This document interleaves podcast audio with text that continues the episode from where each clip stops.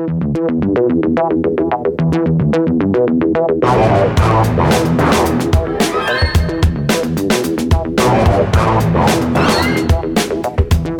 and thank you for downloading Discussing Documentaries with myself, Matt Wills, and Rick Wharton. Say hello, Rick. Hello, Matt. Today's documentary that we have just watched and are just about to dissect, it's a definite Rick choice, this one. So, fluffy little me has been woken back up into the real world because we have just watched Welcome to Leaf. It's from the year 2015. The provider for this one was Apple TV and Amazon for £2.49. The director was, No, it was free on Amazon. was it free? There was like three ver- three different copies, and the first one was free. Oh man. You need to let me know that we need to work on our communication, to, to quote Will Smith. I, I watched this ten minutes ago, so you you're a bit ahead of me in terms of what you need to get done. Oh. Um, so, director was Michael Beach. There's all that coffee. There's all that coffee money up the smoke. yeah, thanks very much for all our coffee supporters. Um, the director was Michael Beach Nichols and Christopher K. Walker. Hmm, that's weird. Two uh, free free named people there. It made thirty six thousand dollars. well, because that's have you seen have you seen Conspiracy Theory with Mel Gibson and is it Julia Roberts? I've seen it, it was one of those movies where it was always the trailer on a VHS. Right. So I've seen I've seen like the, the, the two minute trailer of him in the woolly hat saying, "I don't know which one is right." Yes, And- yeah. It's a really good so I've film. seen that, but I've I've never seen the movie. But uh, yeah, But he says all killers of, I think it's prominent people, have all got three names. James Earl Ray, for instance, friend of the show. I mean, he's not a friend of the show, but clearly, but yeah, uh, yeah. he's a mention Let's on the back show. down on Yeah, yeah. on the James Earl Ray support before we lose before we lose our coffee bean cash. Especially as we're talking about white supremacy. But th- could that just be what they're booked in as at the police station, and they give a full name? Like, just say if I went and killed a prominent member of parliament, they'd say Richard Craig Wharton as opposed to Rick Wharton. Maybe. Yeah, maybe. Mind you, modern day they'll probably say like at Rick Wharton eighty seven for my fucking Twitter handle. Like, but like uh, back in the seventies, it just might be an official document. I'll, I'll mention that to the writers of Conspiracy Theory next time we're in a meeting. I really want a behavioral scientist just to be ripping up notes right now. bloody working class smart kids from bloody Newcastle. They're ruining have everything. Have you noticed? Have you noticed? Everyone that gets assassinated has a surname. Hmm? They're all a little bit nuts. Which ties us nicely back into Welcome which is which is why Madonna's probably immortal. There you go. Although Prince cancels that out. He wasn't assassinated. Wasn't he, Rick? Wasn't he? Let's get Tom Grant on the case right now. So, well. All right, sorry. No, no, don't apologise. You tell them. You tell them what Listen, what made up awards these people have won. They, they won the Mudberry Pie Film Festival Award. Uh, they, won, they won the Welcome to Leaf award. yeah, they won the Leaf Film Festival Award in 2016. So, the accolades for Welcome to Leaf, it won eight awards and it was only nominated for seven. So, well done. And the blurb from IMDb Welcome to Leaf is a feature documentary chronicling the attempted takeover of a small town in North Dakota by notorious white supremacist Craig Cobb. Filmed in the days leading up to Cobb's arrest for terrorising the townspeople on an armed patrol and his subsequent release from jail six months later, the film is an eerie document of American DIY ideals. Rick, this was your choice, my friend. So, why would you get someone like me to watch Welcome to Leaf? Well, it's been a long road to find a podcast partner to listen to me talk about documentaries over the last few years, Matt. And as we've learned, you are remarkably susceptible to to positivity and ideas. I I am very intrigued to see what memorabilia you've bought from Leith and for what side. Because I was thinking, as I was watching it, because I am incredibly susceptible, um, I genuinely thought, is, is Rick trying to program me as an experiment? I've also watched uh, an upcoming documentary, uh, Project Nim. Mm-hmm. Am I your Nim? Is this what I am to you? Uh, not at all, Matt. This is I. We, I am learning as we go uh, as to as to what because I am worried about you when we get to the long form uh, documentaries. But so this one, I it just stood out. I watched it a few years back, and it was uh, a fascinating documentary. It's uh, what I watched it this morning, and it's harrowing to sit back and, and watch. is harrowing. It, it it could be a horror movie very easily, but it's got some tropes that I very much like in a documentary. So even you cut to the first scene, and you've got uh, camcorder footage of two hillbillies walking around with rifles. Some some awful woman on the camera saying they're carrying big sexy ass guns with too much confidence when she's that much out of breath for walking around the town. Yeah, she was a 60 a day woman. And then it cuts, and I, I got to be honest, in the documentary, I love a 911 call. I love a 911 call, and you're getting frantic calls to 911. Yeah, great way to set up And a it- documentary because straight away you're It- like, it does. oh, we've got a bad guy. Yeah, and, and, and to be honest, Welcome to Leaf, like I said uh, only like 30 seconds ago, could could very easily have been a horror movie. Well, funny enough, I don't watch horror movies because of how they make me feel and just because of the way they play But- with my brain.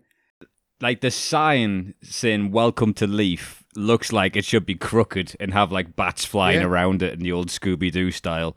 Th- This gave me similar emotional feelings to how I feel about when I watch a uh, I watch a horror film. In my notes that I made, it terrified me. Absolutely terrified me. I was genuinely scared, and at the end of it, I, I sat there for a good ten minutes, thinking, the the world is the world's fucked. If if these people are in the world, it's over. But you've got to remember these are a small minority, these white supremacists, and I mean incredibly small. Uh, but uh, later on, in towards the end of the documentary, they come up with some statistics, which is uh, fascinating, which had a cultural impact on on this type of world. Um, but the first guy you see, like, first off, so it's Leith, uh, is it North or South Dakota? Leith, North Dakota. North Dakota, yeah, and it's not Leith in Scotland. Just uh, it- we're not going to get that miserable. It's Leaf oh, in, there are in America. there are way too many racists for them to move in in Leith in Scotland. And when it's Leaf, just let's get over my accent problems. That's L E I T H. It's not L E A F or L E E F, Leaf, which is how I say it. Apparently, according to my Scottish mates, when I'm living with them in Leaf, funny enough, in Scotland, I always say it wrong.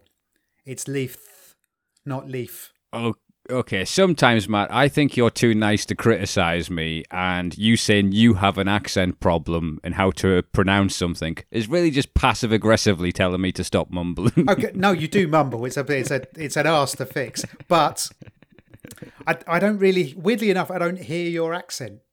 If that makes sense. yeah, if, if you're listening to this podcast, this is heavily edited to make me sound clearer. it's remarkable. My my career as a public speaker over the last 12 years has been somewhat stunted. Rick is my Eliza Doolittle. That's what I've got going on.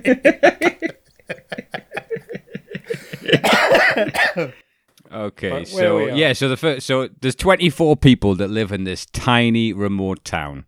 There is big oil companies nearby, Hmm. so they sometimes have transient guys, very very mice of men like coming in looking for work and then leaving. Oh, great shout! Yes, that's exactly what it is. Yeah, yeah.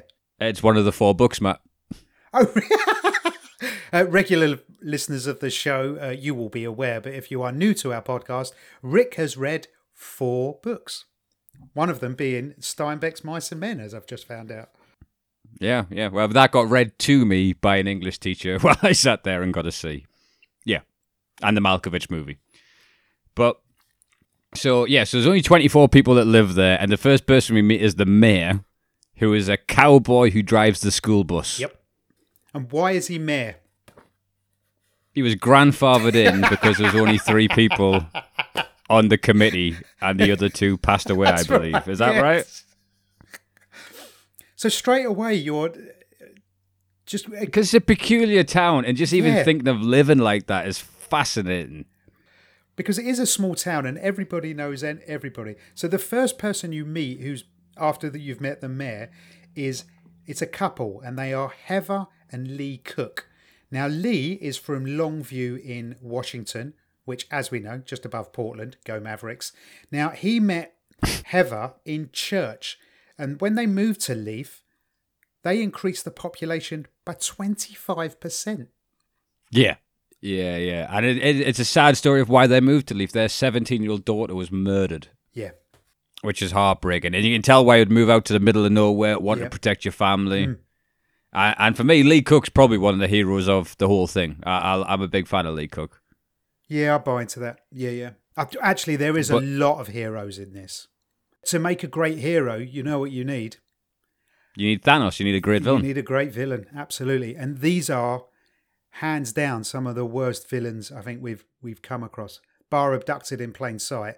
These are up there. These are number two in the rankings of bad guys. For for, for me.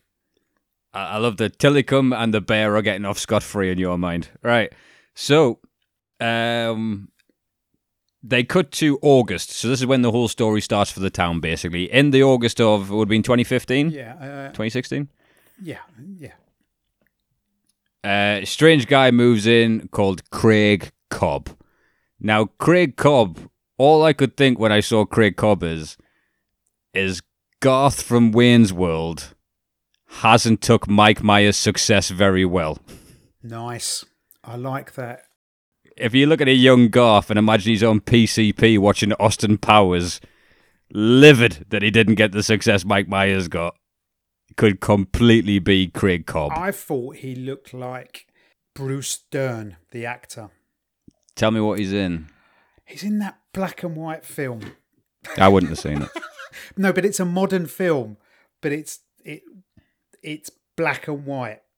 That's how When Craig Cobb wouldn't have been in that because it was white and black. Yeah, that- you see, if it was just a, if it was just a white movie, it'd be well cool with that. So Craig Cobb is Nebraska. Sorry. The the film he was in is Nebraska and it's about an old cranky guy. You see my phone there? Okay.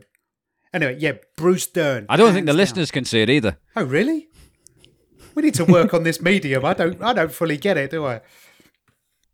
Uh, all you families gathered around the, the wireless there just to listen to us tell you about Welcome to Leaf. And showing pictures to one another. Can you see this? It's Oh. A hot cup of cocoa, and you're all sat there hoping when are they going to say someone looks like someone from The Simpsons? They read four books, but he's seen every episode of The Simpsons, so fair play to him. He has put his time in. It's not like he hasn't learned. Aye, so Craig Cobb moves in, and first it's just a weird guy with scraggly hair and thick glasses. Yep. They think nothing of it. They're glad of more people, so they go, they introduce themselves to him. And the mayor's wife Yeah. even says to her mother, There's a single lonely man in town. Maybe you two should hook up. Yeah. Because they're nice, folksy people in Leaf. There's not many of them, so they've they've got a real sense of community. You know, when they have those they have those um, town hall meetings, don't they? The whole town turns up. It's it's it's Yeah. lovely. And when we say that his name is Craig Paul Cobb, and when we say he's a villain of the piece, because he is the ultimate villain, he's awful, an awful human being.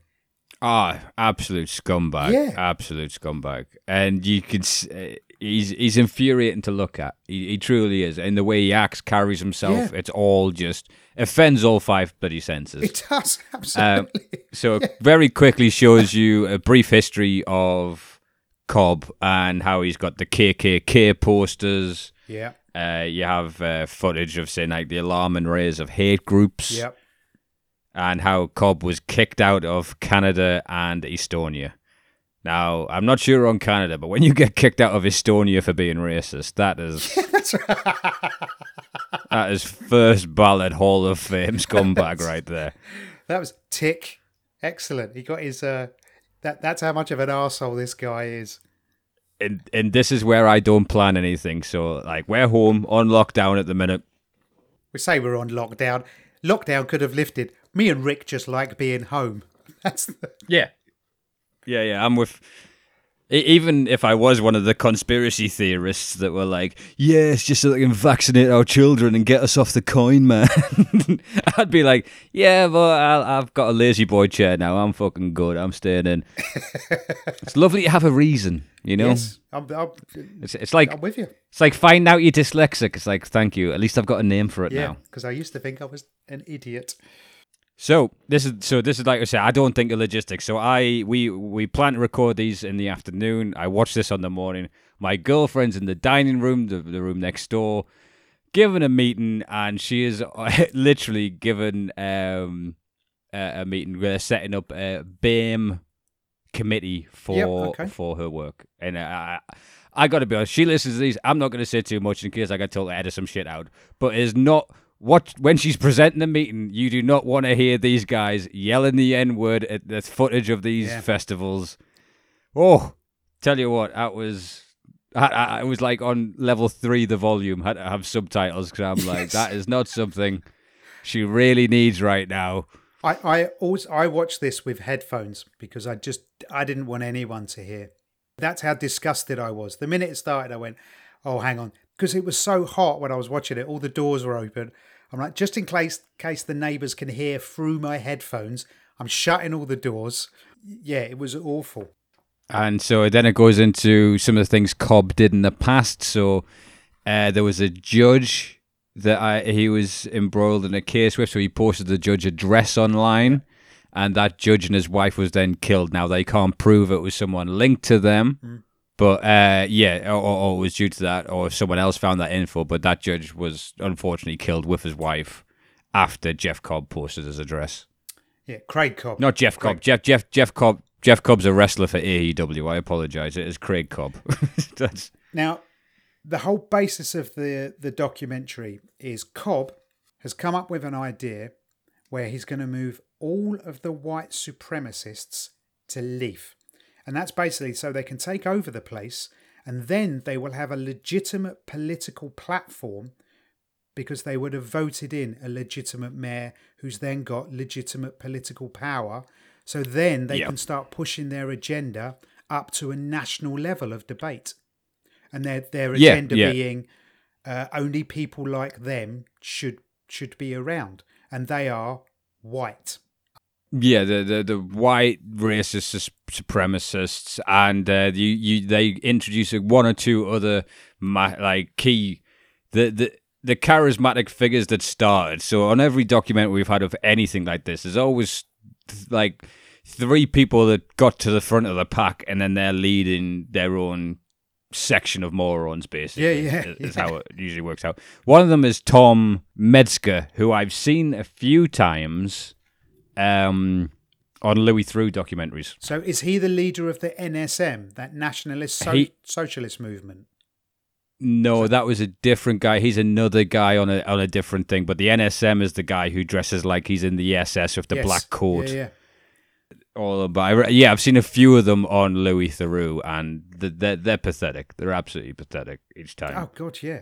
So the idea is, and um, what? Yeah, I, as you said, they're going to get the infrastructure, but they only need ten people to move in, and then they have a majority vote. So uh, Cobb moves in and then gives the deeds to the house to these other two leaders of different factions of the white supremacist movement for a dollar, and then they all they all come down, and all those guys they just look like they've been to too many festivals, and now they've got and now they've got SWAT stickers on their arms. Do you know what I mean? What what I noticed was they love a flag. Oh, This is the yeah, flag for this. dis- This is the flag for that. We need our. We got to support our flags. And one of the flags, because there's because it's all about nationalism, and one of the flags, again for the, it's basically it's a version of the Nazi Party. One of the flags, yeah, yeah. Union Jack with some stuff on it. You're like, oh was there a Union Jack in there as well? Was there? yeah, Ugh. okay, all right, lads. See, the thing is, like, due to the ethnicity of Leaf, they could have just moved in. You know what I mean? If that's what their goal was, is to live in a, in a white-only town. There was one person of color Yeah. that lived there. I think it was Bri- Brian or Barry Harper. I think he was called. And the dignity and respect of that man is is up there with. He wasn't in it much, but the way he could talk about them with composure, And, And how and he went on. yeah, So Bobby Harper, and he lives next door to Cobb, so he doesn't even have right. like the other eight people in between. He lives next door. Yeah. And it's not that they want a white America, that they want a white planet, but it's a very specific white. So you have to be from like the Scandinavian type countries and you've got you've got to adhere to a certain criteria to be one of them. And these awful shanty houses are being set up looking like embassies Yeah. with all the different flags. flags. Banging the flags in. Did you see the, the the sort of his partner in crime, his foot soldier, has got a Hitler toothbrush moustache. yeah. Yeah, yeah, yeah. It's difficult to miss that, really. I, I, I missed I missed that for ages. When I eventually saw it, I was like, "How did I miss?" I, I think I was so busy, just the anger was in my eyes. "Ugh, Fucking because effectively, I wouldn't meet their criteria because of my size. My freckles give me a, a somewhat weird look. I'm guessing. Um, I was raised, you know, mainly by an African, so that that wouldn't be good for them. I'm reasonably liberal, and if I was to become a white supremacist, I think it would piss off my Indian mates. I, I just think they'd I'd get kicked out of the WhatsApp group, and it's my favourite WhatsApp group. like I don't think they got. I don't think they got like a perfectionist. It's not like um, they don't have. I, I, I imagine they would like the standard of perfection, the chicken book for, for for whites. But when you look at the family that moves in, they're not too selective on what they look like. no. Um, but before that, they have like first, so. First off, again, it shows that just just good people. Uh, anti-fascist groups show up to protest it, so then Yeah. they have their numbers, and that's instantly. So that's August by like September. You've got these two groups just head to head, and their local police station has three deputies and a sheriff. Now, if you were the sheriff and this had just hit land, you'd be fucking devastated. You're like, are you kidding me? Yeah. I've got the easiest beat. Someone tipped a cow last October, Yeah. and that was front page news. And now I've got the the head spear tip of the national uh, white supremacist movement, and then we've got the anti-fascists, and they're coming, they're clashing, and then you had the Native Americans come and make their stand, which I thought was Yeah, incredible. yeah. The support was amazing. Like I said, lots of lots of good guys because the bad guys were so bad. The people that came, the fascists that came, they just love to. I, I, there's there's got to be a way to describe this fucking personality of them, like Antagonistic pricks.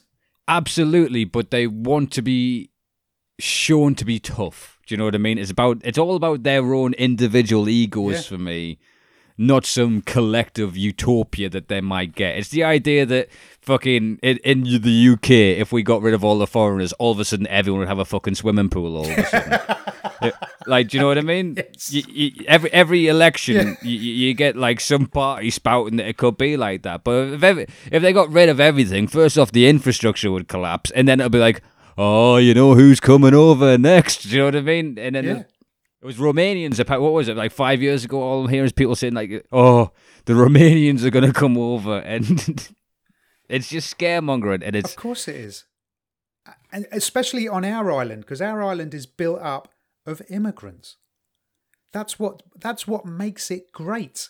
It's that influx to the gene pool of people from different countries. Why do you think some British people are very, very good looking? It's the influx of the Scandinavian touch, because it wasn't the French, was it? They didn't get good looking Oh, till okay, much later, all right. right? Now, can we be, please just look at our gorgeous royal family? that white Aryan pure blood. Yeah. you could. St- Mike Knox would love to be able to breed someone that looked like a Windsor. Okay. So I agree with everything on the anti-fascist, but when you start talking about the British men, Americans lie awake at night wishing for our teeth. What I like about, and this is going to sound very weird, so you're going to have to let me finish. What I like about Craig Cobb's idea of creating a town of just these nation, these white nationalists, white supremacists. We are going to have to let you finish this for yeah. Well, what I like about this idea is you get them all in one place, and then you nuke it from space because that's the only way to be sure, and then the the whole problem's gone. I wouldn't normally recommend violence as a solution, but in this case, we can spare a nuclear bomb on these people, can't we? Just put them all there. Move the other 30 residents out who are nice, good people. We can give them another spot of land. Let's give them the Isle of Wight. No, okay, bad choice. Uh, we'll give them somewhere, right? That's an island in Britain, actually, that's got nothing. Uh, and uh, white supremacists can stay away from that as well. I, I gotta be honest. I think they already have the Isle of Wight. I've been over for a few gigs and not not a whole lot of integration when I was there. there's people who like cod and there's people who like haddock. And let me tell you, these haddock motherfuckers, they're not popular over there.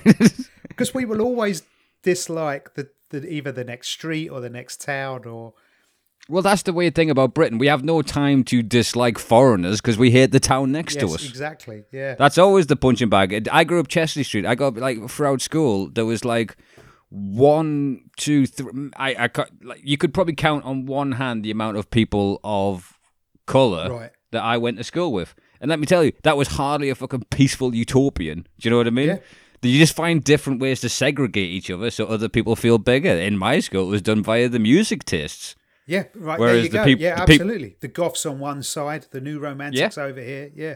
No, well, it was Goff's happy hardcore. I don't know what happened to those new romantics, but they, they they kept their head below the parapet. I tell you that. Showing my age clearly. the new romantics. well, you're not there in the 80s. No, of course you weren't. You weren't even born. I was eighty-seven. What, what gets All me right. about the racism to me is it it seems lazy to just go, okay, I'm going to dislike all of these people because of this one thing they've all got in common. If you really want to dislike someone, sit next to them in an office for three years, put the time in so you've got reasons to dislike them, and then go, no, that person, they've got to go. I'm with you on that. I love the idea of you applying for jobs so you can hate people more effectively. in three years once you've put your time in. You can't just categorically go, oh, anyone who wears grey t shirts, they're bang out of order. It's I just is is this podcast set to run for three years and then you've got what you need? yeah, anyone called But- Rick, but- they're bad news. I think it sums it up by like as you alluded to earlier. So they have the demonstrations, and that not that it fizzles down, but then that's them trying to then start their plan. Now, Yeah. you see Craig Cobb, he's got like millions of followers and all this stuff, and he's probably getting like donations online. And they move one family in, and these are not the front of the class. Do you know what I mean? You get God, the no. guy who turns up with scrawny guy with the Hitler tash with his awful wife and the kids, and they move in and they're living in houses without water or sewage. Yeah, And those are the only guys who actually moved in physically to the town. yeah. Yeah, so exactly, like you said, they're not smart, right? But but what Craig Cobb said is, we are being genocided in our own country. Mm. No, you're not, sir. You really are not. Just check out the numbers. You're I'll you're te- winning. no, no. White white people are in the majority in your country. It's okay. Or or just look up Not what the that, word not even that. genocide means. How, how about this? How about you look out the window and see those Native Americans protesting you If you want to talk about in genocide, your country? That 200 years where we started writing the history book on it. Yeah, those people, they didn't even exist before we got there. But the, so the next thing we see is the first town hall meeting we see. yeah, and this made me laugh a little bit because um, I was at a wedding once, uh, and it was for a family that had divorced. The mother and father had divorced, and uh, he was always like, what he did to the family by leaving. He was always hated by the side that stayed. Do you know yeah, what I mean? Absolutely. Yep.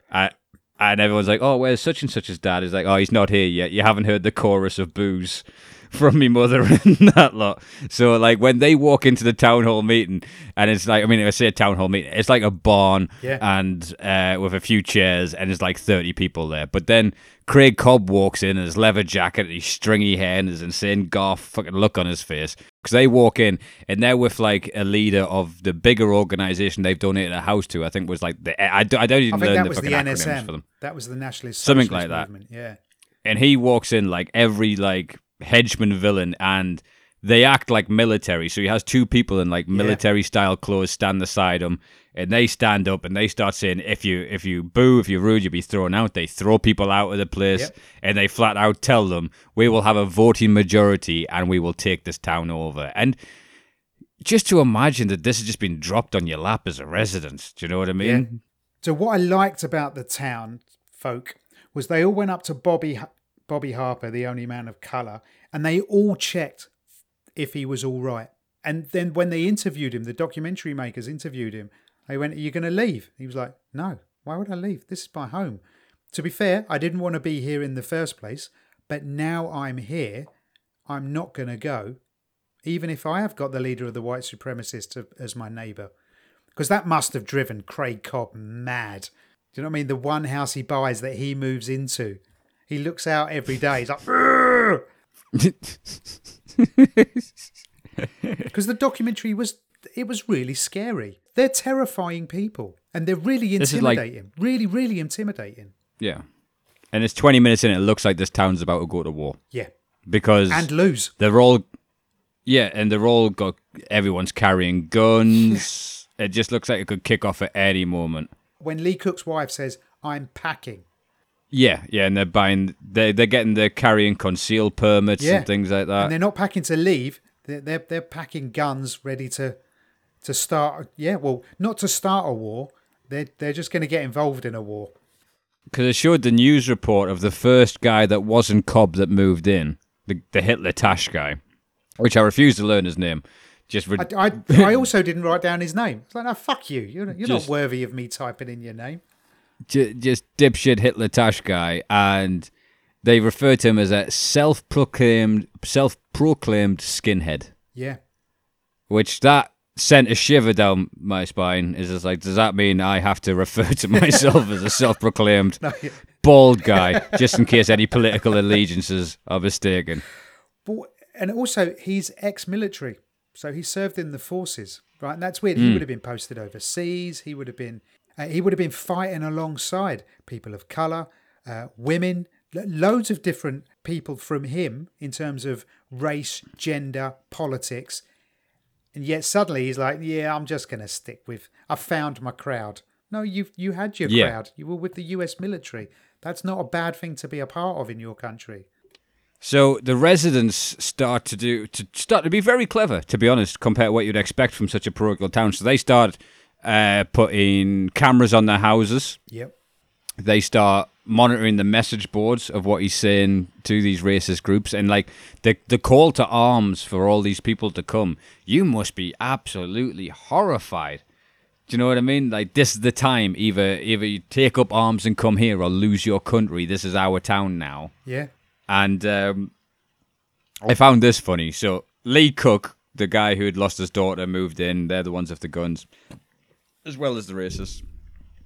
They started posting Lee Cook's address Yeah. on these websites, and I thought, what's the point in that? He's your next door fucking neighbor. You know where he lives. this is hardly like, oh, I found the elite judge. It's like they can go to Cobb's house, and you go, yeah, two doors down. There's there's four. There's only thirty four people in the town for fuck's sake. The the thing is as well, just to to put this into context, they're in sixteen thousand uh, square miles of country. Yeah. They're in like the size of Wales, is how I pictured it in my head. And they've got four deputies, even though there's only 32 of them, they've got four deputies to police that entire, entire space. So the yeah, the deputies are like, oh man, come on. yeah, it's fucked. It is that like that you'd be gutted because, as I've mentioned in the past, like I've since I've never it, in the actual working world really got much higher than minimum wage. I've always very carefully looked at what is best value for minimum wage. Does that make sense? Yeah, completely. Yeah, yeah. So, like, which I know that triggers hard-working people into calling me lazy, but I do hate the fact that minimum wages, if I paid you one penny less, it'll be considered slavery. Do you know what I mean? You know the comedian David Cross? Yeah. He goes, couldn't we just call it something else? Because legally, I'd like to pay you less, but there's a law. So this is the barest minimum that I can get away with paying for you Yeah. and not exactly go that. into court. It's the minimum wage. But then, then you see footage of this uh, one of the racist guys in the, in in the town hall, and he's yelling that he's an American veteran, and he won't be told to leave. And then he does the fucking Sieg Heil Yeah. and yells "white power," Yeah. And you just oh, it just cuts through you when you hear that dumb shit. But like, what was nineteen? What was nineteen forty one to nineteen forty five about for these people in this country? Do they not know their history? Their entire nation fought against that. It's insane. They're all like, yeah, we want to, you know, we want the planet to be like Europe. You know, white people. If you want that so much, move to fucking Europe. We're very open in Europe. We'll take anybody. Come on in. Do you know why they don't do it? Do you know why they don't move to these Scandinavian countries? They're not good looking enough. It's as simple as that. They've they've got the skills, right? Employable skills, but on their application form they'll be like, yeah, they'd they'd never get laid for a start. They are not good looking enough to move to Scandinavia. As as a white guy, and this doesn't get said quite enough. You got to be very good looking to get someone from a different culture. it doesn't happen too often. And I think that boil. I think that's a larger part of it than feeling like they're being overrun. They're being overrun by people that will never fuck them. That's the whole thing they're angry at. what I wondered throughout the whole thing, because the coverage, because you see both sides of the, let's call it, because let's call it what it was, right? It was a war. You see both mm. sides of the war, but I don't get how, who did they pay to get the footage, for instance, of the beginning when the wife is walking around with a video camera filming these sexy men with guns, the white supremacists. How did they get that footage? Who paid for it? I'll tell you right now, they were posting that freely online so that it would intimidate the neighbours. Oh, I missed that. Oh, right. Okay. No, no, no. That that's just that that is a complete assumption. Oh, right. Oh, okay. There's a reasonable. but assumption. also Yeah, right. to, towards towards the end, I think there's a, an explanation to it as well. actually, I know because so- I've seen the end. I know why. But at the time, I was like, "Who the hell's pa- who's funding this documentary? Is it the goodies or the baddies?" It was Kickstarter funded, the documentary I saw at the end. Did you see how many pages of Kickstarter funding there was in the credit? Did, did you watch the credits? Yeah, I saw that amount, Right. but I was expecting it at the end of the credits. Do you know how like Happy Gilmore they showed the what they went on to next? Right. Uh, I I very much imagined that fucking Craig Cobb went on to create the Barkley Marathon. he does look like they have a similar look. There was, in terms of Kickstarter credits, they put the names up and in a small font and it covered the screen. That rolled on. They just kept changing the names every few seconds. That rolled on for 90 seconds. There were oh, I there were thousands of people who funded this. I just saw the Kickstarter of the thing, and that's when Yeah. I, I came upstairs. But we meet the first guy who's. Uh, it's one of those ones I hate. People self grandstanding. Does that make sense? I don't like e like ego, and you need to know my character by looking at me. that I'm not to be messed with. And this is the guy, and I think he did a lot of good. He's the guy of the cameras, and he's the guy who set up the website, um, documenting everything for the courts His name was Gregory Bruce. and he's the one who said, "If I had my gun on him, I would have shot them." That that kind of guy. Like, But he also said, this is a great quote from, from Gregory I haven't got a problem with any skin colour, but I cannot abide stupid people. And that's why he set up the website and he, he went around photo- uh, photographing everything and setting up video cameras. And he said, as soon as he saw these white supremacists, he's not had a fire in his belly for 25 years, but this has ignited it. and then the next thing we see is uh, another town hall, and this is when you start to see Craig Cobb with his laptop. So he's literally got his laptop like Yeah. open like a book vertically, Yeah. and he's just filming everyone for like this website that has millions of racist followers. And he's going to Lee Cook, going, Lee Cook, your daughter died, got murdered. Are you not man enough to find the guy who did that? Did you have something to do with your daughter's murder? Is that why you're here? And it's just, oh, it is sickening to It is hear. And the composure of like a Lee Cook to stand there and take that is just, Yeah. uh, it's beyond measure. It's it's absolutely brutal. It got to the point where the intimidation. Lee Cook wor- worked out of town because he didn't work in the shop they had there. so he went out of town and he had to take his family with him. Yeah. So his family was not allowed to stay because obviously, if your daughter's been murdered, you're not taking a single risk Of course, it's not of doing Yeah. that. But you can't hate Craig Cobb more. Absolutely not. And But in that meeting where he's taking the laptop around, Laura Collin from the Mail Online gets involved and she starts interviewing him. And at the time, you're like, well, I, I wonder what side she's on. Is she a goodie or a baddie? Because she's from the Daily Mail. You're like, oh, I, I hope she's doing us proud and she's on the goodie side. there's um the mayor, and this is again such such so if you imagine a town mayor, a mayor of anything, and you can't imagine him with a cowboy hat in a saloon with five people talking about how I think Lee Cook's just gonna kill that cocksucker. Do you know what I mean? Like I thought that was again just fascinating footage in this documentary. But what did they they unearth in that bar when he was talking in that bar? One of the blokes who was just having a beer said, "And they're living there without sewage. How are those families living there without? What are they doing with their waste? They have no running water. They have no flushing toilets." And suddenly, you almost see the little light bulb go off, don't you, over the mayor's head? Hmm. Because then they bring in the ordinance, The like ordinance. the law. Yeah. They they bring in a law that says if you don't have sewage or running water in your home, you're not allowed to live here. So either get sewage and running water or leave. And it's a stroke of genius that basically blokes down the pub came up with. well, he was probably the town um, chancellor. He- so He could have been the town science advisor. You're absolutely right. Yeah. because um, you then see there's they're they're like putting up these weird billboards of swastikas and Leith, the village of the damned. Yeah. But Cobb's not there a lot. It's just this one idiot family. Yeah. So. So like people, it's really funny when you see someone just wrote "dick" on the guy's car, and then uh, it completely remind me of the big Alan Partridge of cockpiss partridge on the car. Like, and you see them doing these videos talking about how they're being persecuted and you shouldn't victimize people for their beliefs. And you go, do you realize how fucking dumb you sound with a Hitler mustache and a swastika on your shoulder saying, oh, people don't like me for my beliefs? But they use their own tactic against them of, right, they don't have enough residents yet. Let's pass an ordinance law to say if you don't have sewage or running water, Yeah. you can't live there. And, well, and then the, the really chilling thing, because this is the, the I mean, it's foreshadowing for later. Put a, an extract from a radio phone-in show, and it's a guy called Frazier Glenn Miller, Three names. three names, Ooh. and he says the white race is dying out. Simple mathematics prove it. But it's the voice he said. It's simple mathematics, man. You just got to look at the numbers that I read on this website. Yeah. You're like, no, that's not true. There's seven billion people. A billion of those are Chinese. A billion of them are Indian.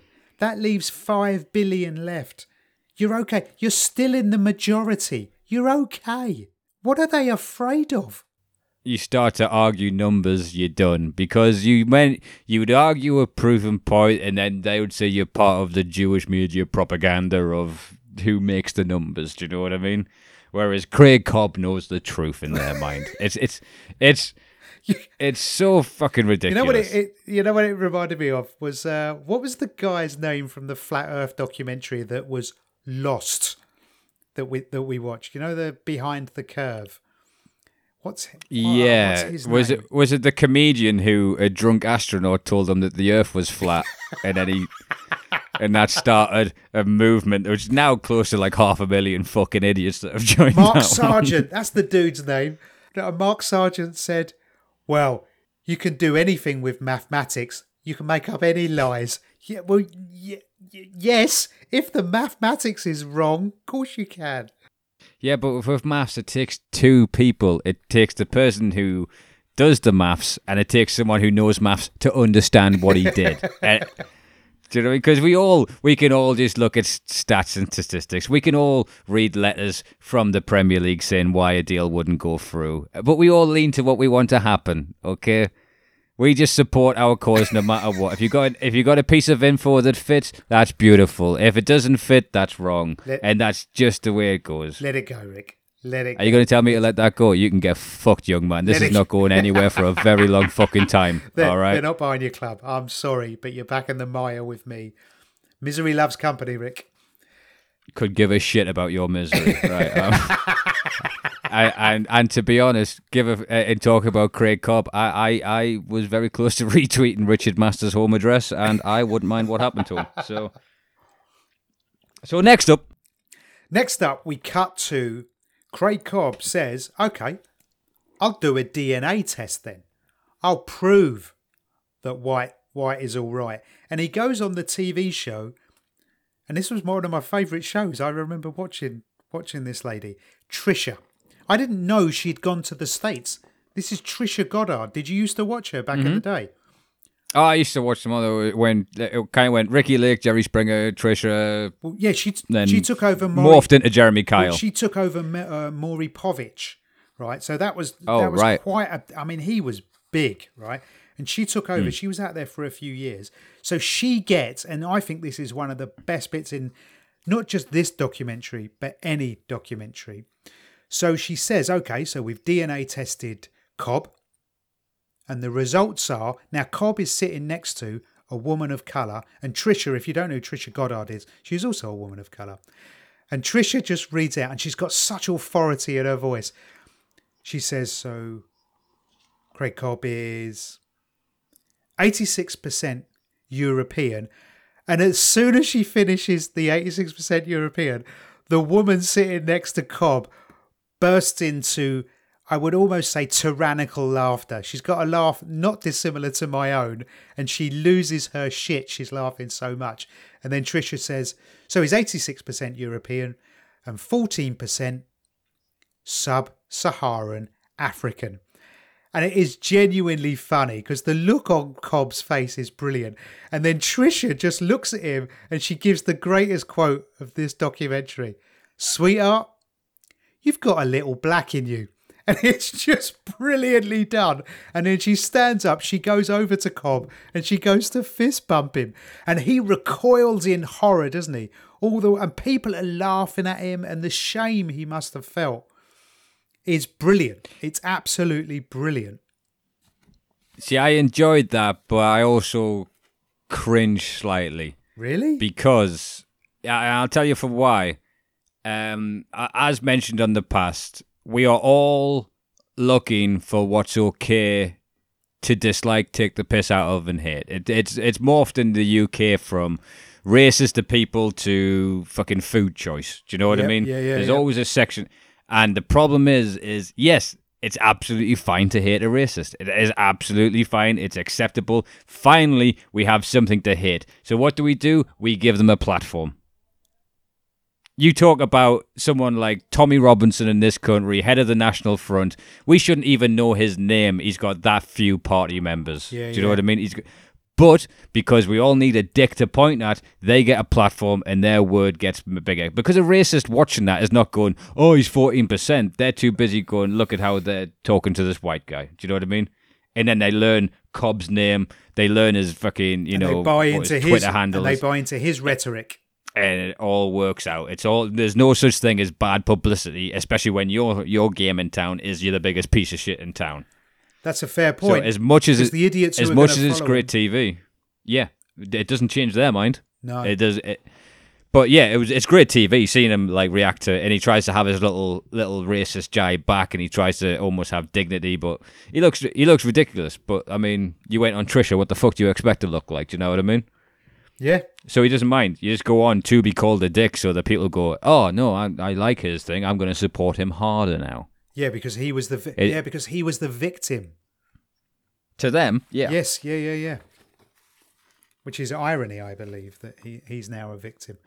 Um, the residents of Leith then start hassling the new residents of Leith, the white supremacists, which again is the complete reverse of what the white supremacists were doing. it's it's hilarious, isn't it? It's a, like, it's a taste of their own medicine, and they can't handle it. They can't handle it at all, right? And this little and the douchebag who turned up with the Hitler tash and just got basically left there by Cobb because it looks like Cobb's on a speaking tour most of the time or whatever Yeah. he's doing.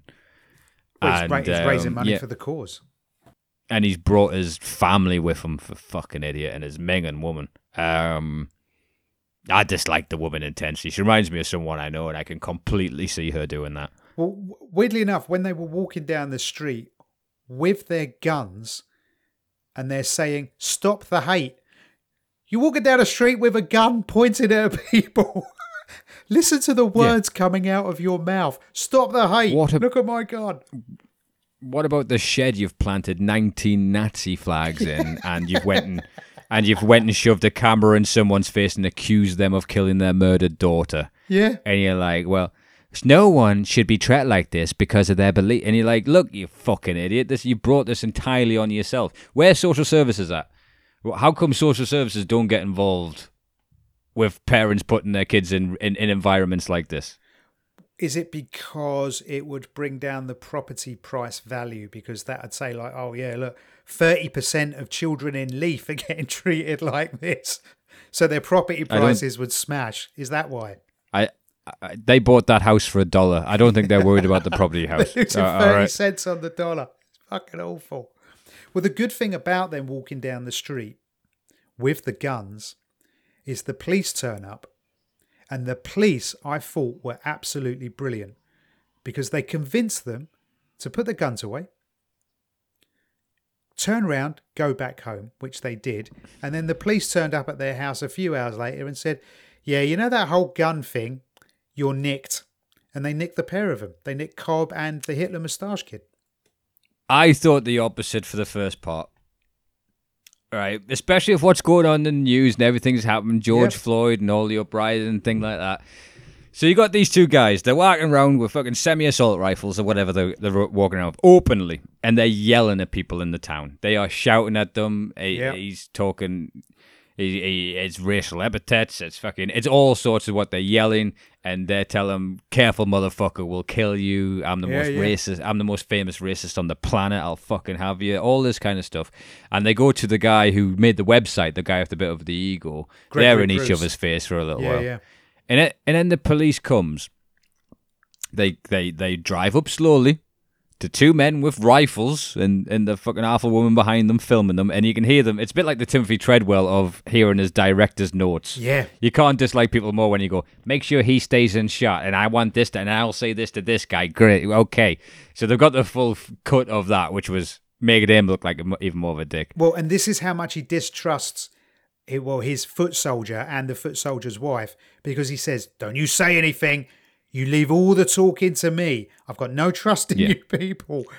Don't talk." and and this becomes again into a little bit of a personal pet peeve of mine to people who think they know something like the Magna Carta or the law to an extent that they can tell a fucking riddle to a police officer and they can go home. Under what article are you doing this? Ah. It's just like, listen, you're in the wrong. Don't try and be a smart ass. you're carrying a bag of weed. Don't tell them under Section 4 of the fucking Magna Carta that they're in lawful rebellion to the crown to ask to see your fucking pockets, okay? it's all Like, laws I- based on maritime law, and what that means is shut the fuck up. That's what this means. I've got a mate who sits and watches YouTube clips of chavs in cars refusing to wind their window down for the police. Right. I have my every right to keep my window closed. You don't know if I don't have a social disease that means my window has to stay open unless you have a court sealed document with a warrant. Oh my fucking! Anyone who believes in that shit is going to jail. They all end up in jail because they're fucking idiots. All of them. And that's the one of the bad sides of the internet. It's given the idiots just enough ammo to to waste more time. I got told a fascinating one, which was your passport is in block capitals Because because that is the company that's made out in your name when you're born to Right. pay tax into. So if you go to court, technically you could put your passport down and say that's who's guilty of the crime. And if they don't say something before the trial begins, you could ask the clerk of the court to arrest the judge because they are in lawful rebellion to the crown. oh my god. And the guy tells I don't don't get me wrong. The guy who told me that is, isn't actually a bad person. He's he's just very read up on the internet and on rights and things like that. But I just thought, like, you try doing it. I've done jury service. You tell the judge he's unfucking. he's. be- You tell the judge that he's now arrested because, because you know this phrase and see what happens. Citizens arrest. You'd be my cousin Vinny into fucking being held in contempt within six seconds and see how you come back out for the trial on Monday. But anyway, so the police officer, I, I've completely just went around the houses there. So yeah, the police why, officers the, come out of the, the car. police officer doing a bad thing here? He, he's Listen. he's he's making a very bad situation reasonable. So the police standard procedure of how to treat people that might be a threat that are unarmed. And then you have these two fucking neo Nazis with rifles yelling racial epithets, threatening people of an entire town. But they had come out guns and on go, them. "Sk- Yeah, yeah. And- but they shoot a police officer. They're fucked. You can't be like, oh, no, sorry, we were scared of them then. So listen to what they say, and this is just the way they Yeah, react to it. Because I tell you what, if if those racists were of a different color, it would be they would have had their weapons drawn, getting out of the car, get on the Yeah, floor. We're not even Yeah, fucking listening to what he's saying. Get on the floor, get on the floor, get on the floor, and it would have been done. But no, no, no, no, not the fucking famous racist white guy. No, no. They go, excuse me, sir, and he goes, I don't want to talk to you, and carries on walking. Go, I have to ask, is the gun loaded? And they went, it's loaded. Okay, okay. It's not chambered though. Okay, you can go home. And they, then they get to go home. Then they get stories from around the town, and then they come arrest them later. But that whole initial procedure of it, we've all seen a million and one little bits of fucking footage Yeah, yeah. where where, and that is that is the. And I was glad the very next scene they did arrest them. Because at the time when they, I'm screaming at them, going, "They've got guns, fucking nick them." And then when they did, I was like, actually, no, that was definitely handled because they could have gone. That could have turned into, you know, a mini Waco. That's all that would have Yeah. happened there. But a very mini Waco because it was only one family. None of them actually moved in. But effectively, there was only three cops in the car, which, to be fair, that was seventy-five percent of the police force. Yeah, for, for me, they could have just drew their guns, hands on the floor, hands in the air. Why? Why does a geriatric racist get more uh, respect than than than anyone else? Right? I tell you what, we've got to take a, a, a quick break. We've got some new messages to add in. We'll drop that in here, and uh, we'll be back in two minutes. So, here's where I'm at, right, with the whole thing when they get arrested.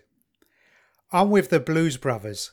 You know, when they go, I hate Illinois Nazis, and they drive the car at the Nazi rally. And they, yeah, I'm, I'm kind of with the Blues Brothers on this one. But it doesn't solve anything by just arresting them and putting them all in jail. I think it slows it down. What? what- I mean, I, don't- oh, I, don't, I haven't got an answer. I haven't got a solution. Mi- mind you, when you when you see that little town hall in that secluded area, and there's four of them in there with their laptops, grinning like morons at them, accusing them of killing their kids, yeah. I just want them to lock the doors, go a bit red state on them. I, I, I think you you could make those. I mean, what what what's going to happen is if the mayor's the one pulling the trigger? What's really going to happen? Do you know what I mean? Yeah. no one saw nothing. All right. You, you know that scene in Kingsman where Colin Firth goes mental in the church? absolutely. Let's send in Colin Firth. Is that what you're saying? Yeah, and uh, I had to You could do that for all problems, couldn't you? When it's just getting too much. Colin! Get in that, there, son. That'd be a documentary you'd complain at watching as well. You'd be like, oh. It's too real. but but one of the reasons for for the break you guys have just heard is I had to send uh, Matt a picture, and uh, we found the perfect lookalike, but I knew he wouldn't get the reference. Frank Buffay from Friends, Phoebe Buffay's dad, is without a doubt Craig Cobb. Now, if you're not sure who Frank Buffay is, he played the head of the network in Seinfeld, who gives George and Jerry the break. You're and then right. falls madly in love with Elaine Yep. and goes and joins, I think it's Greenpeace or something. Yeah, it's that guy. Or Bruce Dern. That's the other fella. Oh, uh, ju- just one quick thing as well. So, prior to them walking around with their rifles, you had uh, the Daft Tash lad calling the police about the graffiti to his car Yeah. uh, and filing a report and being emotional. And then you see him walk outside Lee Cook's house with their guns and say, Where's Lee Cook? He's hiding in his house like a bitch, waiting for the police to come and solve his problems. Just the the absolute lack of hypo- like the absolute hypocrisy, sorry, of these losers. I can't stand them. I absolutely hate them with a passion. I honestly do.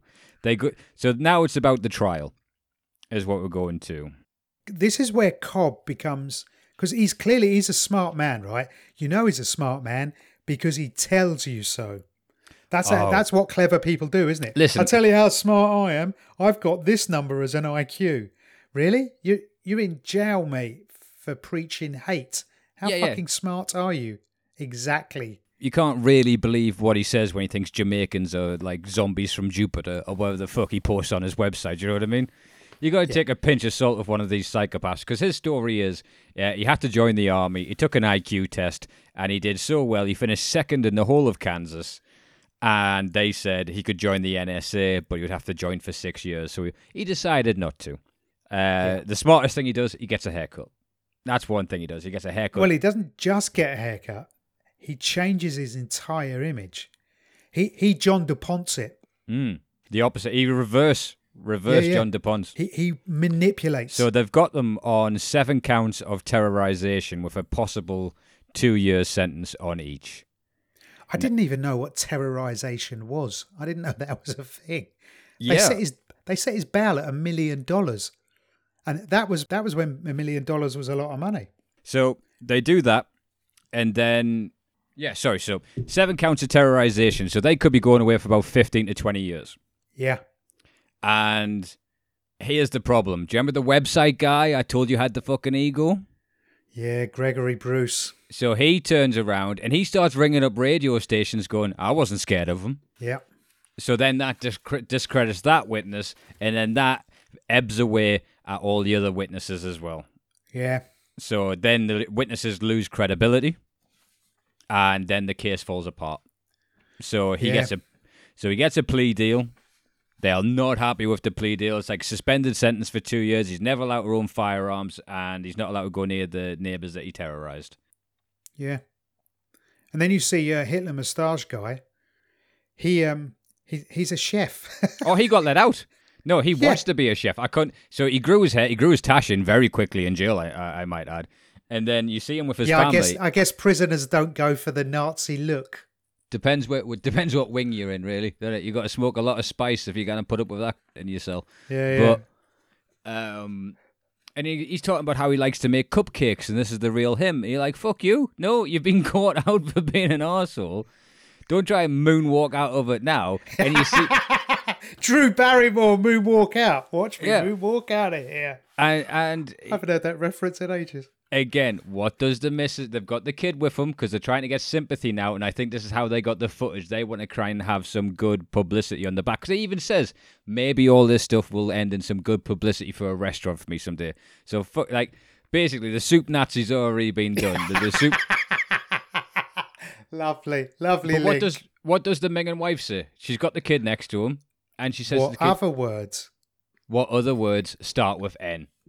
And Yeah. you're just like, "Fuck this woman! I cannot fucking stand her." She's baiting the child to get a reaction from an audience that she doesn't know who the audience are.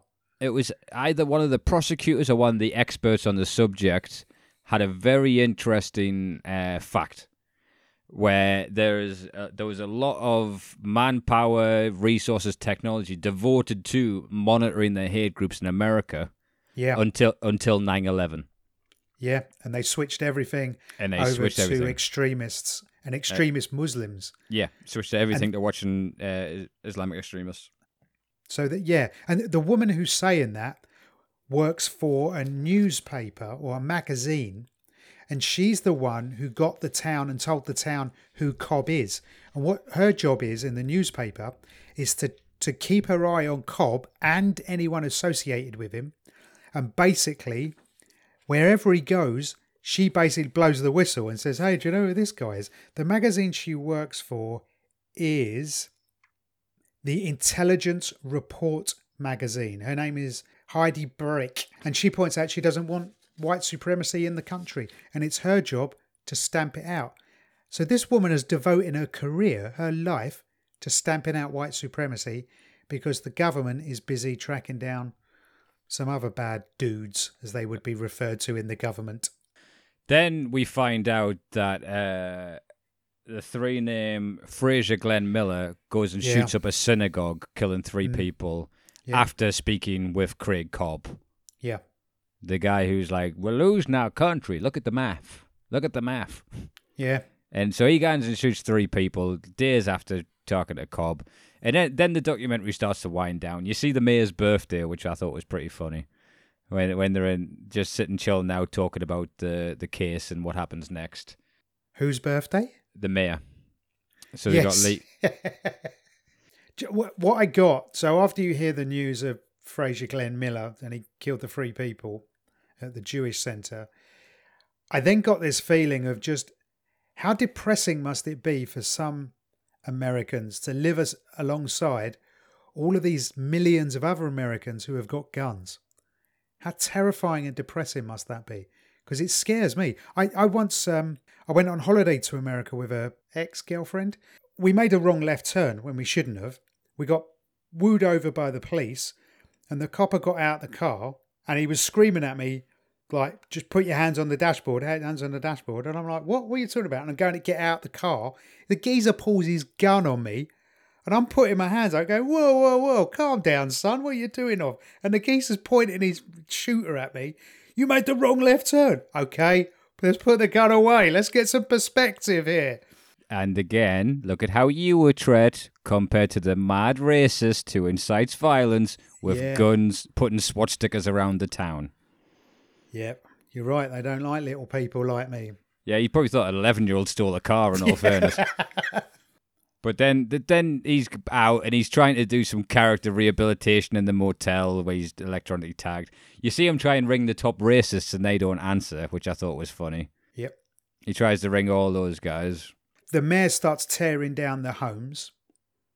And the, the mayor says, the mayor's, it's still quite sad, right? Because he says, when will we ever be safe in our own homes again? He starts teaching his wife how to shoot guns and all sorts, don't they? Yeah, yeah, yeah. And then, then we start hanging out with Cobb for some reason. Yeah, And I, is that to discredit him? Because he's clearly, he's got a lonely existence at this stage, right? I think one of the difficulties with a documentary is there is an end point from when you stop filming.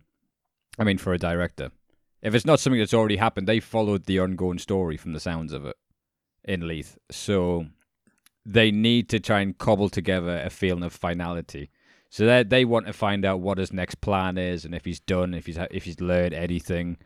But then you see him looking through pictures of like Hitler with two kids and going, "I look like him at, at the age six. Do you know what I mean? Just weird Yeah. shit. And but oh, no, actually, they're they're trying to humanize him a little bit because he's talking about his dad and you know how clever he is and you know blah de blah de blah, and he's smiling, he's making jokes. They're trying to humanize him, and then suddenly you go, oh no no no, he's a piece of shit. That was right. Yeah yeah yeah, he's the bad guy in this. Oh, I didn't lose that for for a second because he's ringing like the head of the KKK, going, "Oh, Dave, uh, can't catch you, but uh, maybe once you've had your dinner, you can get back in touch with us." now, I mean, just want to say thanks for all the support while I was in jail. To show what the king of the understatement he is, he says he has a reputation online for speaking meanly. That's the best use of the word meanly I've ever I've ever witnessed. Because the the guy is is spouting just evil hatred. and then they get one final chat with the head of the NSM. He's the one who's all in leather all the time, and he says, um, "Oh, so they pulled the houses down. They they were dilapidated. We still own the land, so they've done us a favor." It's just, Yeah. you know, what? he lost. He lost. They they're not moving in. They're not. No, And they said at the ti- end of the time of filming, uh, no one had moved into that land. Hmm. I, I'd be just intrigued to see if anyone had or, or anything happened of it because well, he is still kicking around. So I googled him. I, I checked him out. Uh, not a lot, um, but yeah, he is still kicking around. I, I was hoping. You ever seen the brilliant Edward Norton film American History X? yes, I was hoping he was going to get American History X, but he didn't. So uh, what you mean? yeah, he's bu- still he's do still you- so do you mean bummed into not being racist or sturb comped? Uh, curb stomped?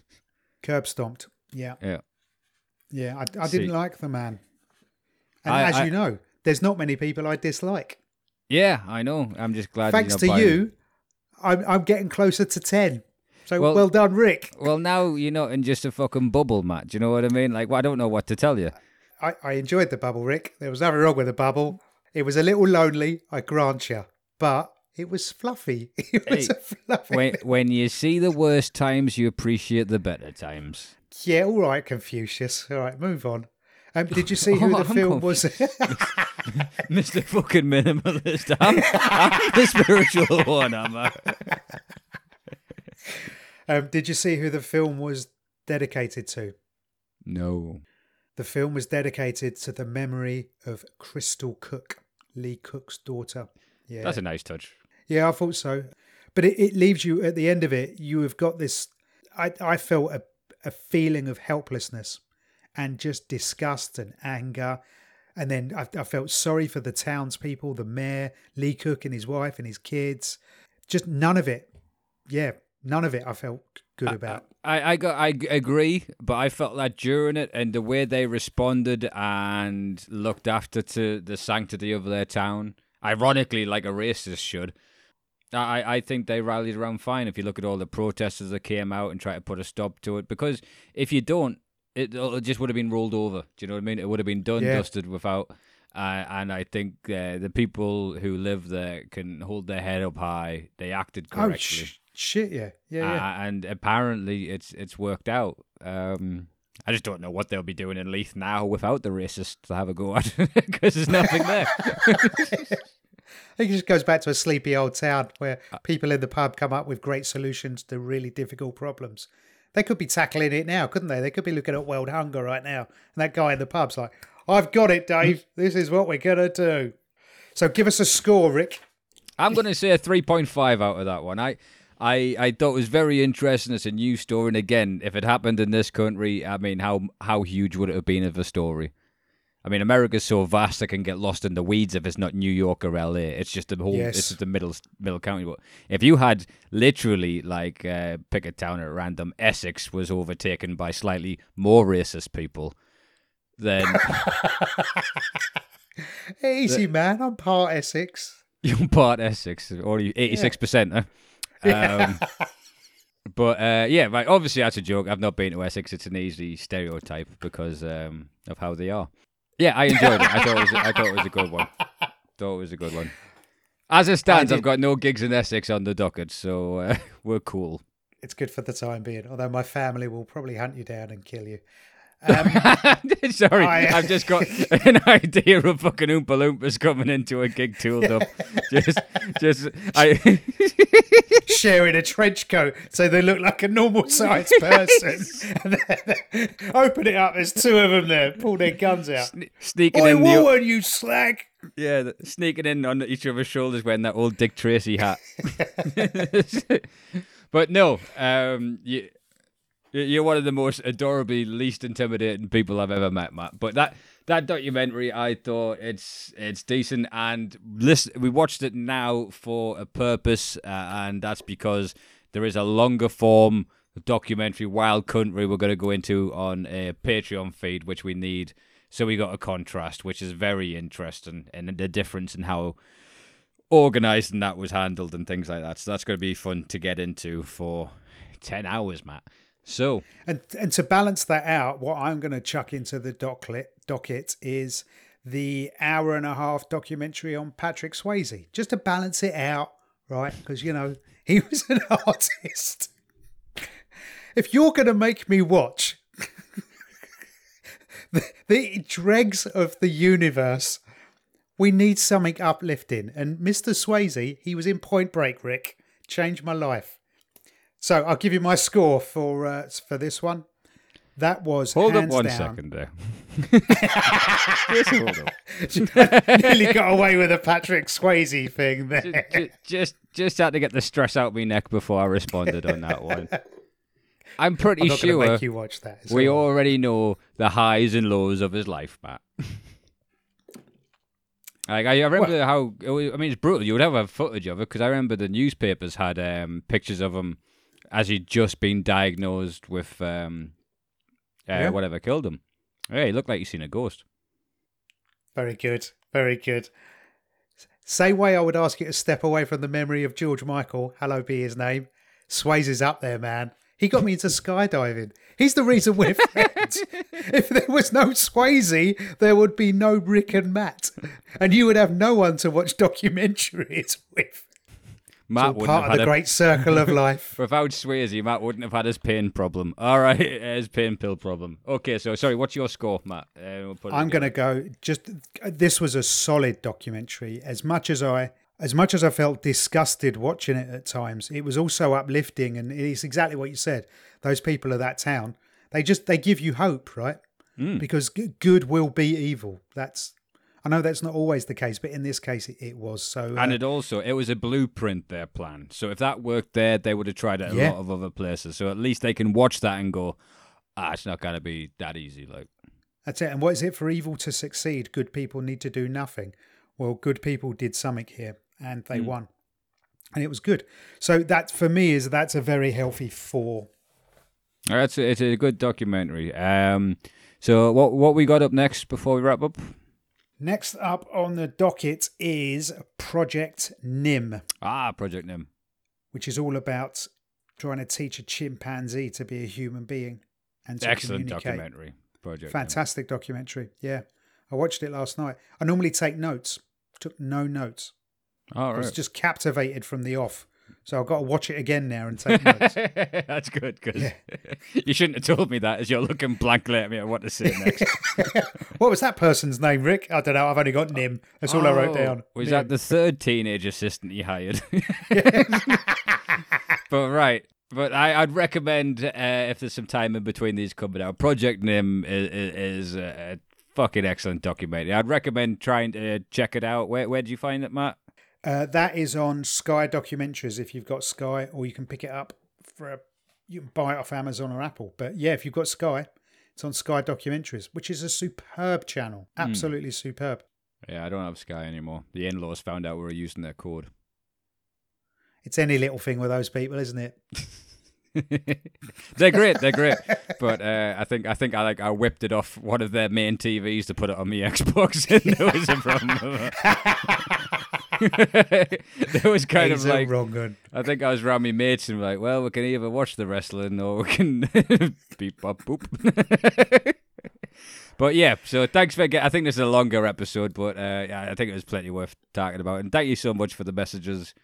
And uh, Yes. just just tune in. I hope you're enjoying it. And uh, yeah, I hope to see you again soon.